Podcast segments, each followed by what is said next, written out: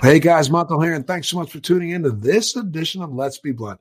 You know, it's not that often that I repeat guest on this podcast, but I am so excited about having the guest that we have on today because literally she's like my hero. She did an exceptional job for us about a year ago, and we've got her back really, I'd say, by major requests by a lot of people who have viewed her and want to know more. Well, our guest today is an interventional pain management physician, board certified in physical medicine and rehabilitation. She's completed her residency and fellowship training at the University of Miami. She's also known as South Florida's medical cannabis and CBD expert and educator. Her specialty is focused on prevention, treatment, reversal of health deterioration, increasing function, and managing pain. She's a unique player in the wellness industry, taking an innovative approach to providing health and wellness services. Her unique approach of personalized medicine improves the quality of life and decreases pharmaceuticals while treating conditions such as pain, inflammation, anxiety, insomnia, and other neurodegenerative diseases. She's been featured in the Miami Herald, Pop Sugar, The High Life, and on NBC News. Dr. Michelle Weiner, thank you so much for being a part of Let's Be Blunt with Montel again. Thank you so much. Thank you. Yes, ma'am. Absolutely. You know, I mean, I find your approach to medicine really, unique in that you really try yourself to personalize medicine, focusing on the root causes of, what's going on and offering individual holistic, and I mean really holistic treatment options. You like to heal all aspects of a person's condition. That includes mind, body, and spirit. And, though there are some doctors who talk that talk, a lot of them don't walk that walk. And so thank you so much for what you do. Well, thank you for the introduction. And you said it nicely.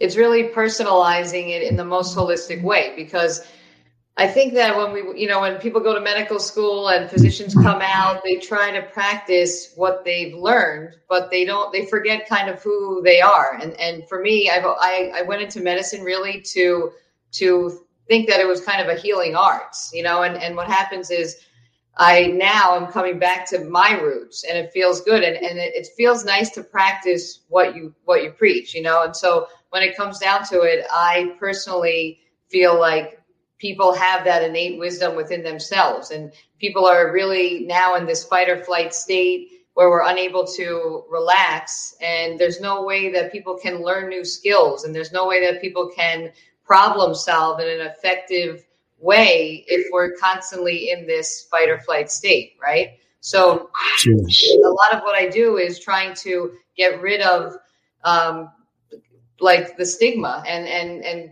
preconceived notions about natural healing and about plant medicine and really decreasing the pharmaceuticals and increasing quality of life. And so people can't really do that if they don't feel empowered. And I think that a lot of it has to do with education, but also having hope, having hope that there is an option for them to kind of return to who they are and understand who they are is extremely important in their healing process. So a lot of it is empowering and giving them some positive hope that their own innate wisdom will be, part of their healing process. Well, it's at a time when, we are living at this weird time where, again, and out of one side of some people's mouths, science is the devil. Out of the other side of people's mouths, well, science should be followed. Out of one side of, politicians' mouths, don't believe the science. And then out of the other side, believe the science. So, I think that when you say that people are in a fight or flight mode, they are certainly in that mode, especially when it comes to just learning. I mean, one of the biggest problems that I think is facing mankind is the fact that we have this thing that you and I are talking on. We're both sitting here talking on computers, which give people this false sense of knowledge. Just because you can ask a question and get an answer doesn't mean you understand the answer that you've gotten. And too often, so many people are just so willing to accept whatever words they see rather than dig in deep and understand and learn for themselves. Well, a lot of it also is our own chemistry and connection, right? So especially during the pandemic with, social isolation, there's this huge disconnection. We're speaking to each other now a year later through a computer. And the problem is, how do I connect with you, or how do I connect with others, or how do I connect with myself? And so I think that there's a book by Julie Holland called Chemistry of Connection, I think. And it's basically trying to understand that we have to be in a parasympathetic state in order to connect with ourselves. But if we're kind of in this, rushed state all the time, we're not really able to be our best self. And so I think that a lot of times it's going back to nature, going back to nutrition, going back to lifestyle changes, and going back to a simple life. And if anything, I think that's what COVID taught a lot of us, is really that we were running too fast pace, and it just wasn't really working out for a lot of us. And now we're disconnected, and sometimes we need that catalyst to kind of help us connect. People can't meditate or do breath work or start exercising. They need something to help them, which is fine. And as long as those, coping mechanisms are safe, then that's fine. But I think we're learning now how to connect with ourselves and how to connect with others, even during this pandemic, which is important. Well, let me ask you a question. Doesn't it not, I want to say bother you, but that's not the right word. Doesn't it not shock you a little bit with the anxiety level that people seem to have that want to start running again as quickly as they can? Yeah, so that definitely bothers me. I mean, I keep trying to make everybody remember how they were living before COVID, and people now are so anxious to get back to living life, but they were living in a it is a fight or flight state, but the way that they were living was just too fast paced and not healthy. The amount of people who have anxiety, depression, post-traumatic stress disorder, chronic pain, we have such an issue with mental health. And I think that COVID actually amplified it for a lot of people, but I think they're forgetting, because they've been isolated for so long, that they actually didn't like the way they were living before. And it's a reminder not to go back to that same pace. Well, it's very funny, because I've been having some discussions with some people lately who are saying, well, we got to get the kids back in the classrooms. This is so crazy. And I stopped and I said, wait a minute. If you remember before COVID, there were all these discussions about the 4-day school week rather than the 5-day school week, where they were trying to see if they could shift kids into the home setting to do remote learning. We were talking about remote learning for the last 6 or 7 years, long before COVID forced us into it. So we were on a pace where we were trying to do this, COVID or not. And it's because man has just gotten so focused on speed, gotten so focused on, everything has to be moving so quickly. It's just like that. The whole idea of you nailed it when you said, we need more education. And I think we're going to talk about one of our bigger topics, which is, cannabis. I think that that's really one of the shortfalls of this entire industry. We spent so much time in a fast pace trying to figure out how quickly we could make a dollar. B2B, there's conventions all over the country that are B2B. We're B2B, B2B. Business conventions showing people how to make more money, but nobody was talking to the patients. A lot of people weren't talking to the consumers. And we still have people out there right now who don't even know that there's something called an endocannabinoid system. And I would say that that's probably 90% of the people who are even consuming right now. We were making some very, very heavy strides, I think, in getting the public to understand the importance of plant-based medicine in our whole world. And now all of a sudden, I think we've kind of slowed it down a little bit. Stay with us. We'll be right back. Do you want to know how to become a social media influencer, how to grow an online business, how to make money from your laptop and build a profitable online company? Well, I'm going to show you how in my podcast, Living the Red Life. I built $1 million company at the age of 25, a $10 million company at the age of 30, and now I'm the A-list celebrity marketer that speaks around the world on how to transform businesses and make them profitable using Facebook ads, marketing, social media. My name's Rudy Moore, and I'm super pumped to bring you my podcast, Living the Red Life. I know this is going to become your new favorite podcast, and I'm going to show you how to grow a profitable online company step by step every single week. Right. And I actually think that the endocannabinoid system fits in very well with the concept of being resilient to stress. And when people start to understand that we make these naturally occurring cannabinoids similar to the THC molecule, and we have these receptors that are activated by the plants and our own endogenous cannabinoids, then they understand that we're kind of wired to be able to control and maintain balance. And so when our body is not in balance and there's no homeostasis and our body's telling us something like we have pain or we feel anxious or we can't sleep, we have to listen to our body. And I think even as a physician, you know, some people may think I sound crazy saying it, but the most important thing is really to listen to your body. You're the only one who knows what's wrong and if something is wrong. And you're the only, and the problem is a lot of times there's conditions now that we can't explain and we don't have good treatments for. So people end up complaining to a physician and not getting a great treatment plan, and they're frustrated, and then they stop complaining. And it really leads to this wind-up phenomenon, which we call central sensitization, which is basically one trauma or one inciting event that upregulates your whole nervous system. And then you're in this fight or flight state and something else happens. And it just kind of is this cascade where you're not able to really calm down. And the problem is our alarm systems, you know, when are you going to start to have a panic attack versus just kind of live with the anxiety? A lot of that has to do with our endocannabinoid system, how we regulate our stress, how we become more resilient to things so that the alarm doesn't go off as quickly. And I think a lot of it is we're trying to train ourselves to work at a very, very fast pace where really moderation is okay, because that's the way we retain, that's the way we learn. And so it's really like retraining the way we think about success and the way that we think about effort, and kind of, you know, toning it down a little bit so that we can actually enjoy our life and be present and focus on what's really important to us instead of some of the competition. Well, hopefully, excuse me, hopefully I think over the next, you know, couple of years, I think if we don't start to refocus on what's important, you know, I'm not Debbie Downer or, you know, the guy who's the doomsday sayer, but I think mankind is pushing itself to a place where he won't be able to come back from.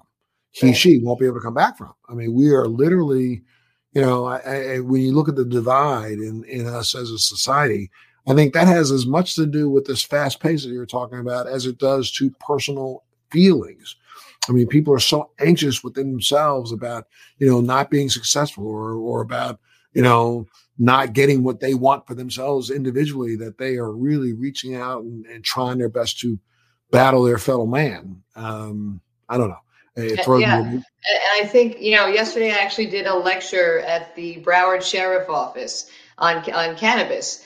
And, you know, it was interesting because I had to throw in at the end that one of the side effects that is written about cannabis is euphoria, right? So that's they say like a negative side effect is the potential to alter your consciousness, right? Or for euphoria, for the high, right? And it's interesting because people now I guess it goes back to what you're saying with science and spirituality and kind of the blending of the two and this whole, you know, renaissance going on with plant medicine.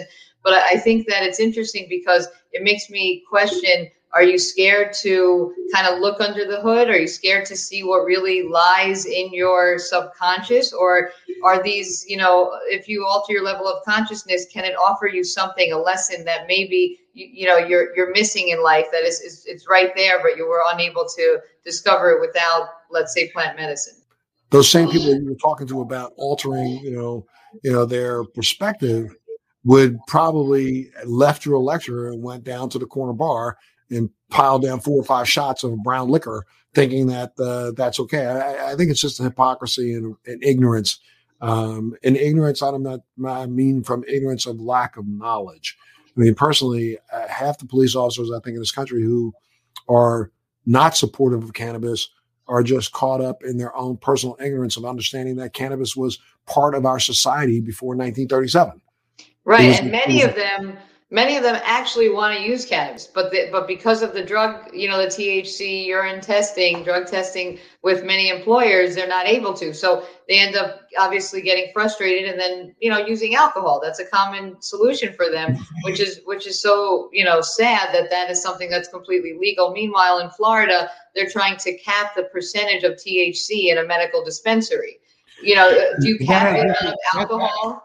Well, I'm sorry, I was just to cut you off for a second. That has nothing to do with, trying to protect the consumer. That has something to do with trying to injure the industry, knowing that if they cap the amount of THC, a person's going to have to spend probably 2 or 3 times as much as they think they have to spend. And that's another thing I think, again, this industry has done a disservice to. And that has been the fact that, just like in the 60s, we spent in this industry a lot of times here in the United States and North America, not in Canada, but in North America, we spent as much time as we could trying to grow the CBD and other cannabinoids out of the plant. We were trying our best to see if we could push the THC number up like we have continued to do for the last decade, try our best to push a number up and not even know why we were pushing that number up. I mean, I was having a conversation a couple of weeks ago, and I remember distinctly back in the early 70s, consuming some cannabis that I know that probably if tested today spectrographically, probably come up higher than maybe 11% THC. But I remember the euphoria that I got from that was probably 5 times better than the euphoria I've gotten from some of this cannabis that's out there that's 20 to 30% THC. I wonder why. And now, again, they're going to try to cap the THC. They're not even looking at it from a perspective of what it does medically. They just think that this number needs to be capped. Right. And the research really shows that the entourage effect, the whole plant, is really the most beneficial. And we all understand that all the cannabinoids, terpenes synergistically will have the most medical benefit. And it's not really about the THC percentage. But again, they're basically taxing marijuana. They're basically making people spend more money to get what, and if someone has a medicine that they've been using for a long time and now all of a sudden they change it, that's not something that the Department of Health would want in a pharmaceutical. Why would they have that in cannabis? And a lot of the, the research is very skewed about percentage of THC causing psychosis, when a lot of it has to do with, risk factors and genetics and people self-medicating. But what's going to happen is they're going to go back to the black market. And then you're really going to see a lot of medical issues when people start using cannabis that is not third-party lab tested. And people keep forgetting about that. So it's really... and of course, we're the only state doing this, right? So how does that even make sense? In the last couple of months, there have been some really very interesting peer-reviewed, studies published worldwide talking about, some of the flavonoids in the plant that seem to have a higher anti-inflammatory capability than some of the pharmaceuticals that are in the marketplace today. I saw an article, a couple of weeks back that lent... or at least kind of propose that some of the, anti-inflammatory capability of flavonoids could be useful in our battle with COVID. Right.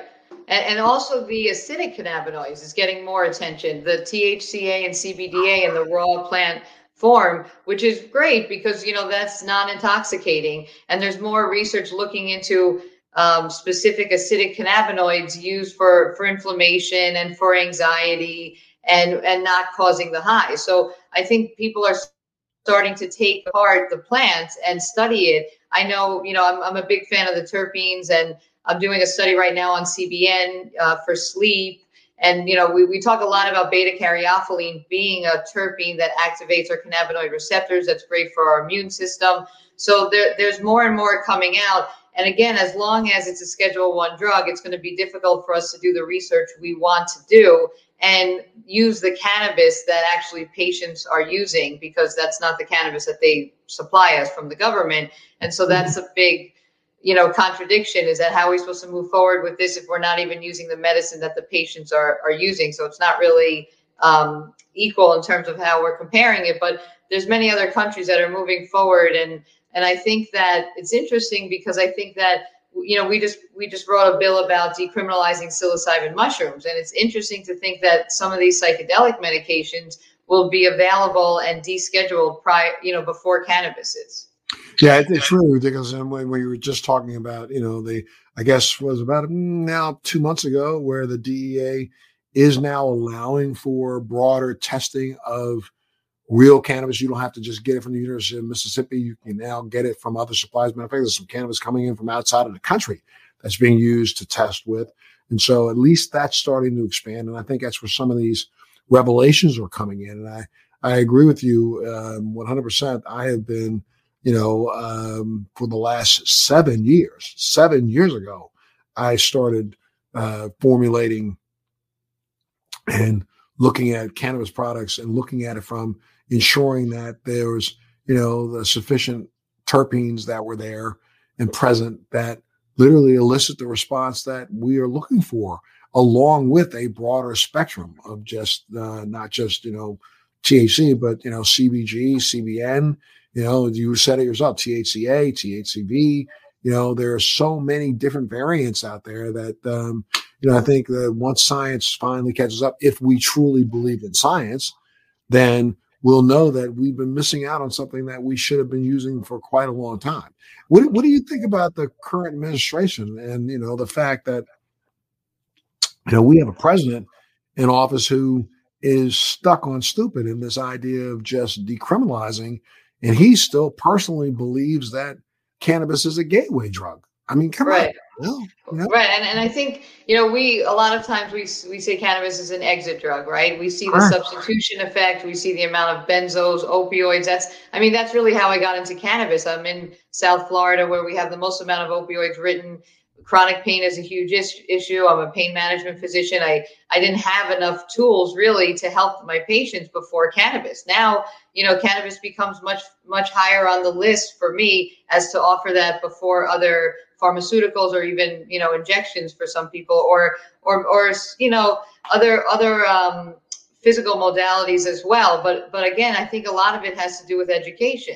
And when we don't have the ability to do research, right now we're trying to do a research study at University of Miami looking at the pharmacokinetics of CBD in something called a nano water-soluble emulsion versus other routes of administration. And we're having such a difficult time with the FDA trying to approve us to do this study because CBD is not a pharmaceutical and it's not a dietary supplement and it's not FDA approved. So how are we going to get the other cannabinoids and terpenes tested if we can't even get CBD approved, right? It's such a struggle. And again, when it comes to big pharma, I'm okay with them doing their research because they have the money. The problem is with cannabis, it's personalized. The way that you take your medicine for the same exact symptom or condition, it may be very different than the way I take it based on so many factors that have to do with our endocannabinoid system. So unless they really start to understand that yes, it's evidence-based and double-blind, placebo-controlled clinical trials, and we need that, but we're not really... We have to get a little bit away from the Western medicine strict guidelines and kind of open up to personalized, individualized medicine. And that also has to do with people taking ownership. And I think, not just lazily going to their physician and getting a script and just, the reflex to just give someone a medication, but actually thinking about what else is going on in their life. And that's really how I got into what I'm doing, is because pain to me is not just the physical tissue damage. It's your emotional experience, the trauma that you've been through, the way that you cope, your genetics. There's so much that play a role into it. So pain management really should be its own specialty, its own residency. There's a huge psychological component to it as well. So, I think that as we're moving forward, it's we have hope, obviously, but it's more of us continuing to educate and learn more about, obviously, the endocannabinoid system, but really to have the patients. Patients are going to their physician saying, I tried this, this is working, what do you think? And the physicians have to become educated too, because they're still not teaching it in medical school. This industry has spent so much time on B2B and not as much time on B2C, meaning trying to educate the consumer. And we know that the consumer is what drives medication in this country. That's the reason why they spend so much money on these commercials that you see every single day, because they want the consumer to go into the doctor's office and say, did you see such and such? And the doctor says, yeah, well, then I want you to prescribe that for me. well, whether the doctor's educated on the drug that's being promoted on television or not, he will prescribe that because the consumer has asked for it. When we start educating the consumer enough to make them understand that cannabis and the cannabinoids and all of the, you know, integrated parts of that are helpful, they will then force the doctor to educate themselves. I mean, I think that's really the only way we can get this done. And the interesting thing is, even in big pharma, like there's studies that come out that show that less than 50% of antidepressants actually work on patients, right? So we know that that's evidence right there. We're allowed to do those studies, and these are the findings, yet those are the tools that the physicians have. That's what's covered, by insurance, obviously. But now I think that you're right. It's the consumer, it's the patient saying to the doctor, I'm frustrated, this isn't working. And the doctor saying, these are all the only tools I have, unless they want to learn a little bit more, think outside the box.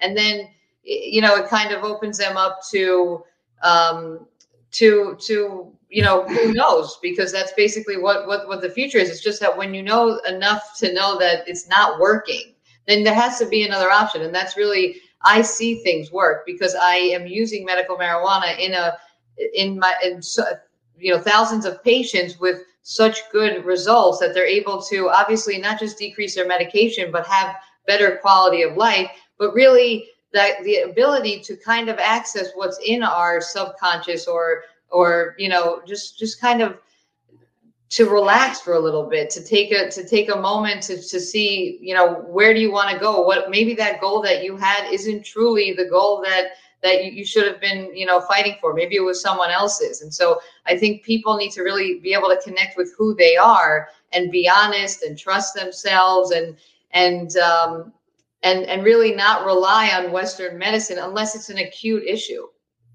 Well, that's a good lead into a conversation about, this area that is now starting to blossom here in the United States, all over the world. And that is the area of psychedelics. I mean, these are things that have been being used on this planet since man has been man. I mean, I think if we think in terms of the facts, I kind of have this weird philosophy thinking that, we've been down this road multiple times before. I think, mankind has been here, reached its pinnacle where it's decided to destroy itself, and it's destroyed itself, waited 1 million years for an ice age, and we come back and we do it again. And we come back and we do it again. I mean, if you think about this planet having been here for close to 10 billion years, if you drew a line across the piece of paper, our current, existence would represent just barely a dot on that line. And we could have had those dots on that line multiple times before and been completely wiped out, erased, have no knowledge of what was happening when we were here, yet we did it again, and we do it again. And we keep staying stuck on stupid, I think.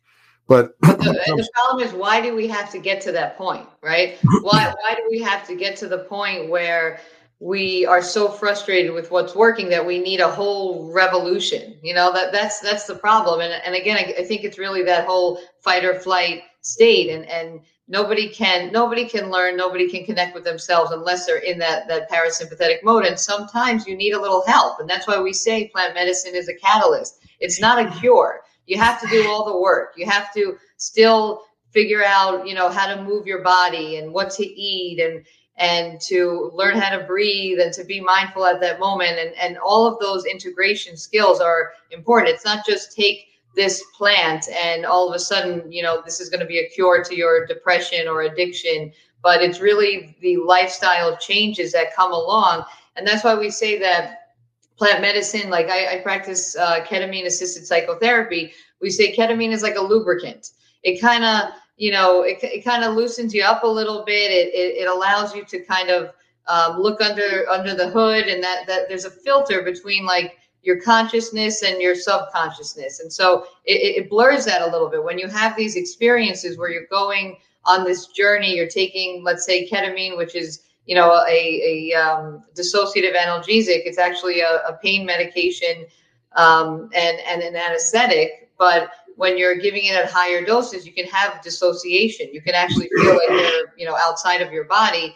But the journey is really for you to uncover, something that you should be able to bring into your life and then make changes from there. And that's what we call neuroplasticity, which is the way that we think today and tomorrow is probably the same. Unless you have something new that introduces you to a new feeling, it's hard to get out of the way you're feeling about yourself. And that, I guess the objective of all the psychedelics that are out there right now, right? I mean, because there are, you know, I had a conversation with someone a couple of weeks ago and was shocked at how many they truly are. I mean, that are, excuse me, being tested and looked at right now. There's psilocybin, there's. Well, right. So they have like the classic psychedelics, which work on a specific serotonin receptor called 5-HT2A. So you have LSD, you have psilocybin, but then you have what you call empathogens, which is like MDMA. And MDMA is special because it actually also increases oxytocin, which is our love, bonding, trust hormone. And so they're using MDMA, for example, for PTSD, right? So people are able to release some of their traumas and not be able to have that same emotional experience associated with a trigger. And that's really what it is. As triggers come up, sometimes you're able to take away from that same trauma a different emotion and then not have to relive it. And so MDMA is special in that sense. Ketamine also is a dissociative anesthetic, so they have the ability to dissociate. But again, people forget that it's dose dependent. So you can take a very low dose, and you know, ketamine can act as an antidepressant, or you can have a larger dose and have a full, you know, psychedelic experience. But it's all about the preparation, the set, and the setting. Things have to be done where the patient feels safe, they trust the environment that they're in, and the setting is extremely important, and the dose as well. So you know, a lot of this is new, and MAPS is a big organization that John Hopkins, UCLA, Mount Sinai, there's tons of research going on right now. And it's exciting to think that perhaps we don't have to take a daily dose of our medication anymore. We can have great therapy and a few sessions of these medications and really help improve mental health, especially after the pandemic. We are actually seeing, after people have been through, you know, a guided journey with these pharmaceuticals, and I think that's one of the things we should stress very importantly here, especially for all our viewers and people who are listening. We're not recommending that you go out and buy some street version of ketamine or go get yourself some, psilocybin or something else and sit in your living room and do this on your own. We're not suggesting that at all. There are centers being opened up all over the world right now where people can go and have a guided experience with a licensed therapist who understands how to help you navigate these experiences that do make physiological changes in the brain, do they not? Yeah. So for example, ketamine, for example, it works on our NMDA receptor. Now, this receptor is responsible for central sensitization, that whole wind-up phenomenon. It's kind of like the loop that you're constantly in, right? And so in order to break that loop, there's a specific receptor that we can work on to actually reverse a lot of this. And then, you know, the concept of neuroplasticity or rewiring the brain, you know, increasing the neural circuitry is really important for it to be durable. And that's what we want. We want long lasting changes. But again, I don't give ketamine to anyone who is not working with a therapist. And I'm very big on that therapeutic alliance. It's myself, a therapist, and the patient, and we're all on the same team. And we have to discuss integration skills during the time that they're doing the ketamine, because they feel great. And then all of a sudden, if they didn't work on all their lifestyle changes, then they're just going to resort back to who they were. And it's going to be this afterglow effect with no follow through. And so a lot of the medications work on our serotonin receptors. And it's nice because it's really getting away from that concept that we have one molecule for one receptor to do one specific task, but these medications activate multiple parts of our brain. And so that's exciting to see what people are going to study and for different conditions. But again, it has to be done in a safe environment under guidance of a physician. I do some low dose ketamine for patients where it's very sub-psychedelic, and they actually just close their eyes and have therapy. And so that's for someone who can't open up, you know, they're not comfortable really sharing the exact, you know, the whole truth. And so let's take a low dose of a oral lozenge they'll sit in the therapist's office and be able to open up a little bit. And that helps make changes. And there's so much that gets uncovered, you know, and it's the same thing with cannabis assisted psychotherapy. People can use cannabis and go to their therapist and become much more honest with who they are and perhaps connect with themselves in a different way. Very interesting. I find it very interesting that, you know, the medical community who has fought cannabis now for close to 100 years in the last 10 years now open up about something like this. And again, there's so many different versions of psychedelics out there that. But it has to do with the research. So there's been billions of dollars spent, and MAPS, the big organization, you know, when Michael Pollan wrote that book, you know, How to Change Your Mind, and Rick Doblin has done so much to raise money. And you see these big universities starting psychedelic institutions, right? We're trying to just still study cannabis, but they're able to, you know, study psilocybin. They use it for end of life. Think about end of life, right? Who would choose, you know, not to use a meaning-making molecule at the end of their life, right? Like, What before you pass away, you want to know that your life has purpose, your life has meaning, and you want to not be in pain, and you want to, you know, feel well, or you want to sleep well, or, you know, be less anxious. So a lot of these medications, if you prepare the patient, can be extremely beneficial. And so they're studying it with things like OCD, with end of life anxiety, all different conditions, even traumatic brain injury. So it's really interesting to see how there's so much focus on the science of the brain and how much we don't know. But what we do know is certain things are just not working right now. And we something that you can use a couple of times rather than as a daily medication. This is an experience that you can do in, let's say, 2 or 3 times and literally break the cycle, correct?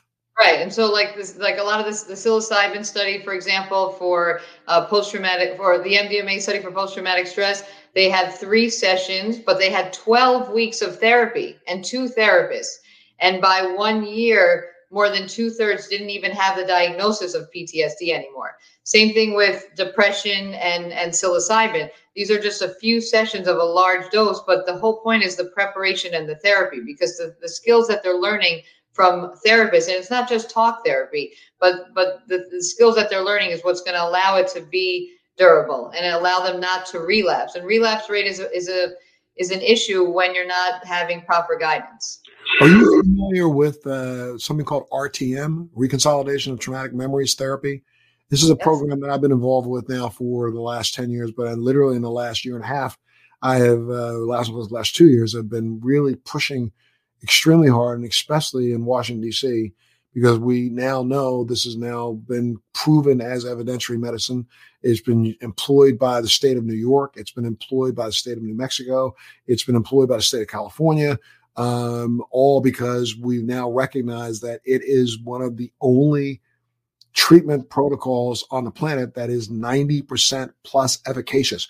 In every study that they have done, 9 out of 10 people completely remit all of their symptoms of PTSD after 5 hours. And this is without medication, but I will guarantee, I think that, you know, one of the things that's so, you know, important about this is the fact that if they were, and I'm talking to the person who's a founder and the guy who developed the technique himself, you know, we've had some discussions about utilizing cannabis and utilizing some other medications at the same time. I think this was something that, and I can get you some information about it if you want, but you know, this would be probably one of the things that you could use to prep a person in getting ready for that psychedelic experience that could just end. Right, because you want to sort of bring it to the front of their brain. You know, you want to bring that's what the preparation is. It's really, what is your intention and what are you trying to work on, and then you allow your body to kind of bring up whatever it does, or your mind to see whatever it does see.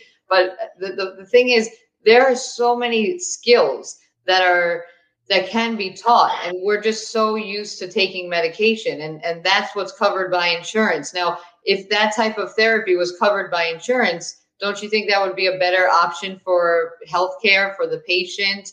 And the problem is really, if you know that that's 90% effective, why isn't that being covered? Why isn't the therapist being covered to teach you these skills. Well, I think part of the problem has been in this industry, especially when it comes to PTSD.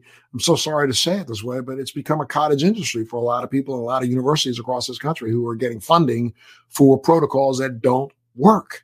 We know that for a fact. Some of the ones that are being employed by what is it, immersion therapy and those kinds of things that are like less than 35% efficacious, they're getting the big funding. You know, this is PTSD has been funded to the tune of about $3 billion in the last 10 years. Well, you know, there are a lot of people out there who are making money who know that they're not offering the best, you know, game in town. But and that, you know, that's the other thing with psychedelics is this concept of ego dissolution, right? So imagine if you're able to really just, you know, calm your ego down a little bit. And that's what a lot of these companies and you know, that's really where we're able to see change. But the problem is they have these experiences and then they go back into society and they have to work with other people whose egos are up. And so it's how do we have these experiences and then come back to society? And a lot of it has to do with our default mode, the way that we think about ourselves, the way that we talk to ourselves. That self-talk can be very, you know, dangerous. And so we have to change what we default to, change how we problem solve within ourselves, and then also be okay with bringing down your ego a little bit, you know. And I think that that's really we're going to see changes in healthcare and mental illness is when we really work on changing our default mode and actually just giving people hope. You know, it sounds silly, but we have to empower patients or people to be able to educate themselves and trust themselves and listen to their body and do it in a way that is less harmful and has better coping mechanisms. I think this is more of a generational thing in the fact that, you know, we doctors like you, a next generation of doctors who are willing to even have a discussion about ego. I mean, you know, and you know, unfortunately, I think the doctors that have been around and those that have been there before you, those who are the ones who think that they should be your mentor, are the ones who have an ego so big that they can't understand that they don't know it all. I mean, I've often said, you know, and I don't mean it in any derogatory way, but I say, you know, doctors aren't God. I mean, if you were God, none of us would be sick. So therefore, you are not God. You have an education and you've learned some things. You know, if you get your ego out of the way, then your knowledge will allow you to want more knowledge and want more knowledge and want more knowledge. And then as you start to learn more, I think you're better suited to be able to take the things that you've been trained and take those skills that you've now learned to better present them to people, giving them better options. But I don't think the generation of doctors before you believe that. I think the generation before you thinks that they are walking gods. Right. Well, and I think a lot of it has to do with the evidence and how do we study our consciousness, right? There's so much that is in our consciousness and there's so much that we can access from non-ordinary states of consciousness, but it's so difficult to really look at that mystical experience. But when I have a patient and I'm watching them literally in that process of dissociation where they're at, you know, some patients actually feel like, you know, they're in another dimension and that dimension to them looks like that space between, you know, earth and heaven or whatever you want to call it. And so they go, sometimes they're underwater, sometimes they're in kind of like this space-like atmosphere and being in that space is, for me, I look at them like, you're so brave. Look at what you're doing. You're allowing this medicine to take you somewhere, uncover something, allow you to feel, which is extremely important to heal, I think.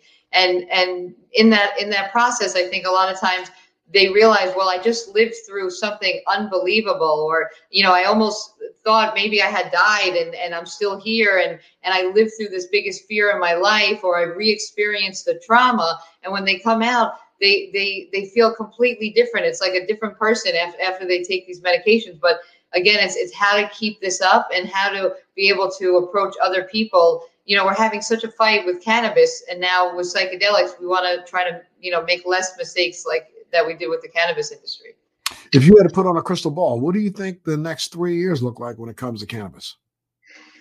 I think that it'll probably be descheduled within the next 3 years. I think that Big Pharma will get involved with some specific medications and preparations of CBD and THC and capsules or tinctures for specific, very specific conditions. And I hope, honestly, that we don't continue to grow cannabis in a way to make more and more, you know, THC the answer. I really do believe in the entourage effect. I really do want to see more studies going on with terpenes and the other cannabinoids. And I think that's the way that we minimize the use of THC. But I would like for people to have less fear about that side effect of altered levels of consciousness. I think it's extremely important to have connection within yourself and with others. And I think that cannabis is great. Sometimes it's used as a crutch. And then as we start to feel better, we're able to give that up a little bit, but it's something that should be done, and, you know, should be allowed to be done because it is a plant. Well, I'm afraid of that idea of the pharmaceutical industry wanting to get involved in something that they literally spent the last 50 years fighting. I see no good that can come from people who said that they didn't believe, now all of a sudden lying and say they believe just because they think they can make a buck. Well, that's what scares me. It's like Marinol, huh? You know, and when they created Marinol, rather than using the real plant, they decided to, let's see if we can synthesize this. And they synthesized it incorrectly because they know that now, looking back at it, part of the problem with Marinol is the fact that, you know, we tried to synthesize just one molecule and didn't recognize the entourage effect of the other. Well, depending on who you're listening to, you know, there could be, you know, somewhere close to 160 plus cannabinoids. And then when you've got the terpenes, and then you've got the flavonoids, and then you've got the fats and the lipids. So by the time we get done looking at this, and the pharmaceutical industry gets done looking at this, I don't trust them to, I mean, this is just me speaking, but I don't trust them to have the patient in mind. I trust them only to have their bottom line in mind. And that is to try to come up with something that they can steal a niche out of and claim that it works. And then, of course, it doesn't work well. So then they end up going after it and saying, no, this is something we shouldn't have done to begin with. But I'm for them trying, because I think that they're going to fail. So the reason they're going to fail is because it's individualized medicine. You can't make a certain preparation for a certain condition that fits, you know, everybody. So I actually want them to try to kind of prove the entourage effect, or I want them to try to see, you know, how they could fit in this box to realize plant medicine shouldn't be tampered with, right? It is the way it is for a specific reason. Right. Well, you know, it's very interesting. I'm going back in the lab. I for a period of time had my own brand in the marketplace. And then, you know, I wasn't very satisfied with my contract manufacturer that I was using for. So we've kind of pulled our brand, and now we're about to, you know, hopefully within the next, keep my fingers crossed, the next couple of weeks, finish this deal that I've been working on with, you know, a really conscientious manufacturer and distributor on the East Coast. And I won't go into detail yet, but, you know, I go back in the lab myself, hopefully, within the next week or so, and start looking again. Like 7 years ago, I was putting out a product that literally was a product in the THC space that was a combination between THC, CBD, and a proprietary terpene formulation in each one of the preparations. So that I had a product that was working for alert and a product that was working for relax. And I'm about to do the same thing again, because I've been a very big believer long before it was, back in 2001, I was seeking out CBD plants before anybody was even talking about plants that were heavily laden in CBD. As a matter of fact, I remember going out to California in 2002 and seeing a grower who said, I got all this plant here that grew, that I've got all this extra keep, and it's just got too much CBD in it. If you want it, you can have it. And I mean, I literally had about a 5-year supply of, you know, CBD keef, because people didn't want to sell it back then. They didn't care about it back then. And I started recognizing and understanding the value of terpenes. One of the things that you had said earlier is the fact that, you know, we don't do a lot of research on terpenes, but we have done a lot of research on terpenes in the last 20 years when it comes to other plant-based terpenes, whether it be myrcene, whether it be, you know, humulene. Limonene is lemons, you know, like everybody knows, you smell a lemon, it's uplifting. That's citrus feel. So you can't, everybody knows that. So just because it comes from a cannabis plant, you also have essential oils, you have terpenes from food, you know, from other natural things. So just to do studies, though, is so difficult for them to allow us to do it because it's from cannabis. You know, it, that's that's what we have to do, is start looking at other botanicals. And that's actually what's happening with this plant medicine, you know, renaissance. Would you say that, let's say, I don't know, myrcene from a mango is the same as a myrcene from a cannabis plant, which is the same as a myrcene from a hemp plant?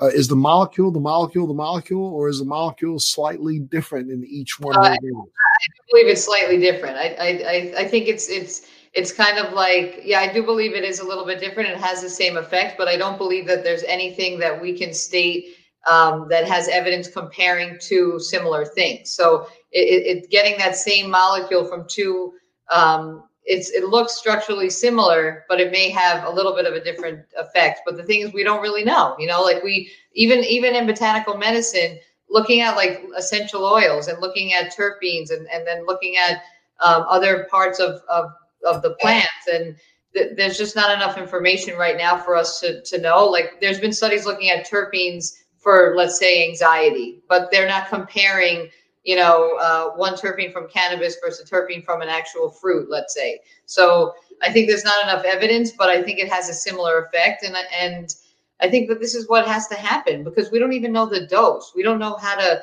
use this properly. We just know it comes from the plants in a certain percentage, but how do we extrapolate that and say, now take it in a sublingual amount, right? So we don't add from, like, I mean, I tell you, I only was, you know, formulating based on anecdotal experiences that people would have once we finished the formulation. But I mean, one of the things that I had said about when I did my gel caps is that I recognized that hemp-based terpenes, though they did seem to elicit the kind of a response that I was looking for, I noticed if I augmented those terpenes with some fruit-based and plant-based terpenes, same ones, beta-carotene, you know, some pinene, you know, I was mixing some of these together and adding that to one, it seemed to speed up the reaction after you took a gel cap.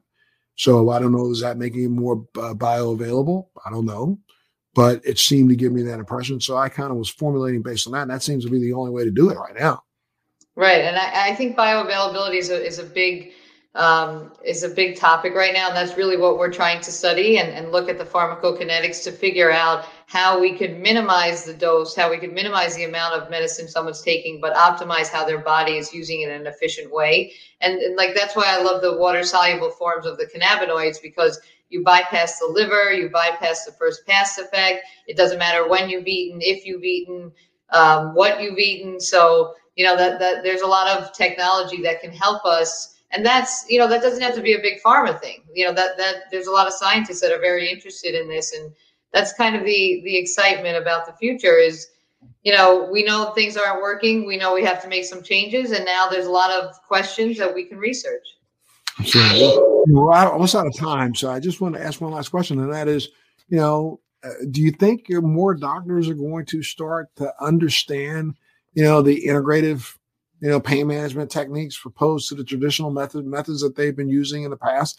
I mean, though we've gone through this scare when it comes to, you know, opioids are still out there. I think that's what's so funny about this, though, of course, yes, where doctors are being conscientious about the amount that they are prescribing and they are looking at the duration a little bit better. They're still pumping them out there. Right. So the way I would answer that is, each doctor is a person, right? And that person has their own feel, their own way of approaching certain things. And so even though I think people are frustrated with the opioid epidemic and the limited tools we have for pain management, and yes, they're going to look more at the whole person and the person suffering and their emotional experience attached to that, I still think that some people are just the way they are. They want to put needles, they want to write prescriptions. And so even though they may think this approach is a good approach and they see patients and anecdotal evidence that it's helping a lot of people, I think it depends on the person. For me, I couldn't be happier that I'm living during this time as a physician, because I knew that what I was doing just kind of went against my grain. You know, it just didn't work for me. I'm not a salesperson. I'm a physician. I have to give a treatment plan that I actually think is going to work. And when people tell someone, go home, you know, because you have to take this medicine for the rest of their lives, how does that play into their mind? How does that play into their default mode, right? We just you just gave them this negative news that is going to be within their neural circuitry, right? So even just giving someone hope and having options, you know, that's the way that I like to approach medicine. But in general, I do think more physicians are going to be accepting of plant medicine because of their frustration and because of the anecdotes, but it doesn't mean that they're going to adopt it in their practice. I get to clone you. I actually have an identical twin. Do you really? Wow. Yeah. Is she a doctor also? No, she's a social worker in Manhattan. She works with teens with special needs, actually. So I'm always trying to get her involved also in this industry, because I think that she's a population that could help as well. And that's, you know, another interesting topic we could discuss another time. But yeah, I'm in South Florida, and I have a few offices, Hollywood, Boca, and Miami. And thank you for having me on. No, absolutely. Thank you for being here. If people wanted to get a hold of you, where do they go? My website is drmichelleweiner.com. drmichelleweiner.com. And I hope that people will reach out to you, you know, just if they have questions, because I know they'll get the guidance that they need to have. Dr. Weiner, thank you so much for being a part of Let's Be Blunt with Montel today. Thank you. Absolutely. You take care of yourself.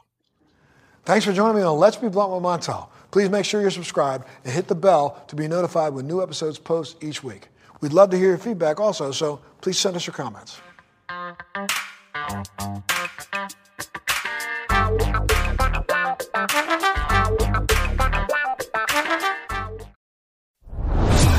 Are you dealing with best life burnout, constantly striving for more, and quite frankly, over it? Maybe you just want more joy, peace, and laughter in your life now. Well, then let's go. Welcome to your new favorite podcast, Hot Happy Mess, hosted by me, your girl, Zuri Hall. We are celebrating our magic in the middle of life's messes. Don't miss new episodes every Wednesday. Listen to the Hot Happy Mess podcast on the iHeartRadio app, on Apple Podcasts, or wherever you get your podcasts. Thanks for listening to today's show. To check out more great cannabis podcasts, go to podconnects.com. Here's a preview of one of our other shows. I'm Larry Mishkin, and I'd like to invite you to join Rob Hunt and me on our weekly podcast, The Deadhead Cannabis Show. Each week, we explore the latest cannabis and jam band news and reminisce with other deadheads and jam band lovers about the great musical acts that we've seen and heard. Check out a new episode every Monday.